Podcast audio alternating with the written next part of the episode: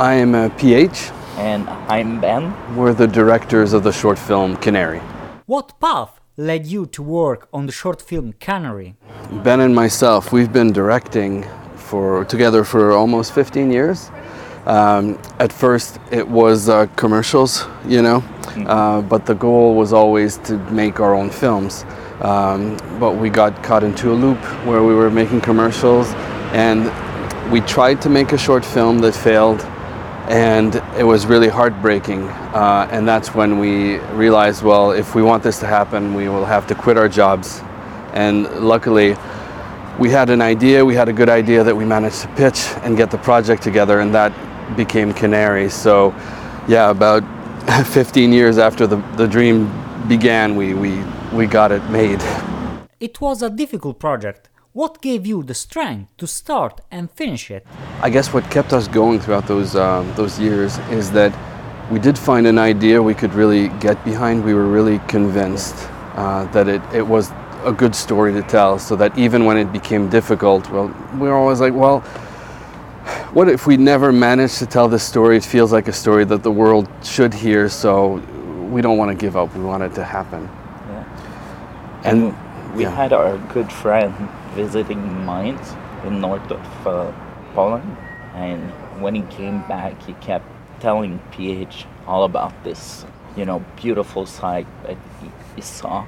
So yeah, in terms of having something set underground, uh, sort of came from there, and then um, yeah, it was funny because he, he kept insisting on us doing this this story about something underground, and, and we thought it was uh, it was cool, cool setting, but we didn't have a story yet. And then he bugged me so much that I think my uh, my brain just uh, out of self-preservation just came up with this uh, this thing in the middle of the night. I woke up and I had this story playing in my head that I typed out as quickly as I could, um, and that was yeah the basis uh, to Canary. And uh, and then I told Ben, and he was inspired. Yeah.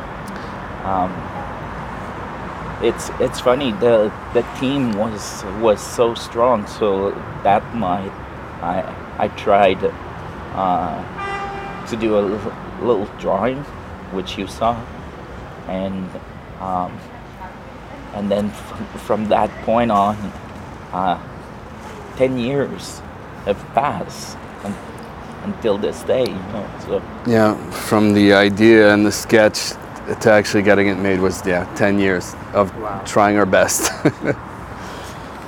Canary is produced by Rodeo FX. What is it like working on an animated short in a studio that mainly produces visual effects? There's a, a lot of differences between them, but Rodeo and, and the president, uh, Sébastien Moreau, they really trusted us and they allowed you know, us to, to be building a new pipeline and bringing in you know, the best artists we knew and our best contributors. So this was really a case where we were lucky, yeah, to find the right home, uh, the right people that believed in the idea we brought and, and just wanted to do something that, that was the best quality possible. Um, if you've seen some of Rodeo's VFX, you know, they, they always raise the bar and, and that's their reputation is quality. So it, it was the right place for us to land. We were really lucky. Even in VFX studio, was it challenging to make the visual effect of the invisible gas? Yeah, absolutely. That that is very yeah that that's very funny. That in the film, the hardest effect uh, to realize was the invisible gas, because how how do you make the invisible gas come across? How do you make it menacing? Because for those who don't know, underground. Uh, when people were mining coal, this was the biggest danger. Uh, this invisible gas called methane, which uh, is odorless, transparent, and extremely flammable, and that's why they used canaries back then. And so it was a you know a struggle to get it, that across, right? Yeah. even at the boards, and it it's a challenge because we're playing within a world that's it's all created it's imaginative so um, for the effects to work it has to be uh, real within that world you know? So it's an exaggeration that we needed to the effects. So um, to be completely honest, that was something that we had to to search, right? Because it's not just like gas effects that that would work on that shot. So It's a good point. In reality, when methane came out from the rocks, nobody noticed it, right? Yeah. So we came up with this sort of shimmering, a bit of a heat wave type effect. But but the first versions because we looked. wanted to see it. But the first, yeah, the first versions looked like a green watery blob. So Canary is a beautiful and heartfelt short. How were you able to convey the emotions? what what we feel is that you can't you can't force the emotion. You but know, it- but in in the same time, if you build clarity around your scene, chances are uh, people are gonna get the general emotion of the character. So, like PH was was starting to say, that way you you don't need to force the emotion. If you really build the clarity within your your sequence, it's uh, it comes through naturally. it's having you know it's, it's part of the story arc right of what happens to the character the relationship we build between the little boy and the bird at the beginning is what allows us to go where we go later um, so it's all set up at the beginning and uh, without that then we would have to force we would have to sort of tell the viewer you should feel you know this or that and uh, yeah, we just thought, as you said, you know, to build um, something that's authentic and believable, and then the viewer will sort of immerse himself in it and, and, and, and follow along. Canary is a short without dialogue. Was it a stylistic choice or a budget choice? It, Totally. It, was totally a, ch- a style choice. It was totally Artistic a style, artistic choice to have the characters not speak. Uh, but we were worried for quite a while that it might not work because everybody's you know seen it here and there, mostly in shorts. Uh, it, it's been done before, but this is a pretty long short, short 12 minutes. We have a lot of you know characters in close proximity. There's urgency and danger happening, and we were always kind of worried. Well, is it going to get weird? Is it going to, or, or is the viewer going to feel? Well, why aren't they just talking it out? Why, aren't, why don't they just speak and, and say what they mean? Uh, but this is where, you know, we would make certain decisions to how we would set up the scene so that it doesn't get awkward. We wouldn't have two characters sort of sitting like this and staring at each other and, you know, drink a bit of coffee. You know, then you'd be like, oh, well, this is very strange. That Canary is completed, what's in the future? Uh, we foresee a future where we can uh, do more films like this. Uh, hopefully, we can get opportunity to uh, tell the story uh, longer length, probably a movie.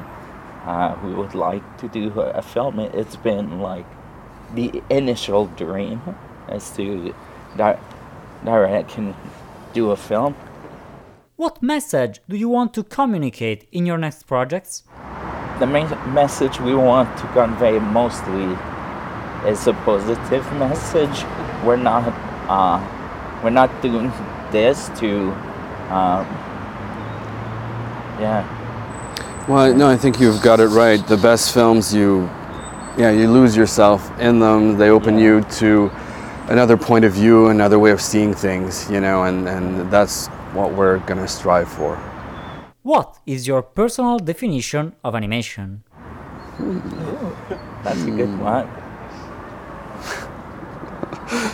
Yeah, okay, this And you can have, of course, a different opinions. I'm, I'm sure we will. Well, Um, because yeah, this brings me back to like university days of like debating, and then then I want to be careful not to uh, exclude any of our fellow animators because I think it's I think it's pretty large for me, anyways. You know, uh, whether you've got pixilation or you know claymation or all the other cutouts or all the other uh, sand animation, pinboard animation, everything. It's just like to me personally, it's uh, bringing life out of something that has no life. You know, creating uh, life. To me, is animation. for me, it's uh, it's a way to express myself through moving drawings.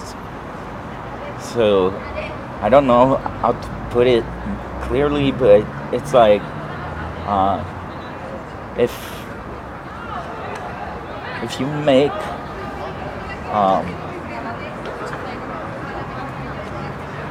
drawings or exaggerated stuff, you you can go beyond the camera within animation.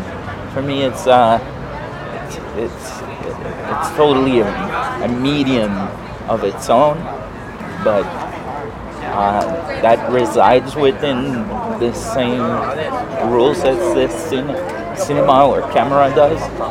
It's it, it imitates life, but it you know I don't know. This is really philo- philosophical question. Yeah. it's a good one. That's perfect. Thank you. Thanks. Thank you.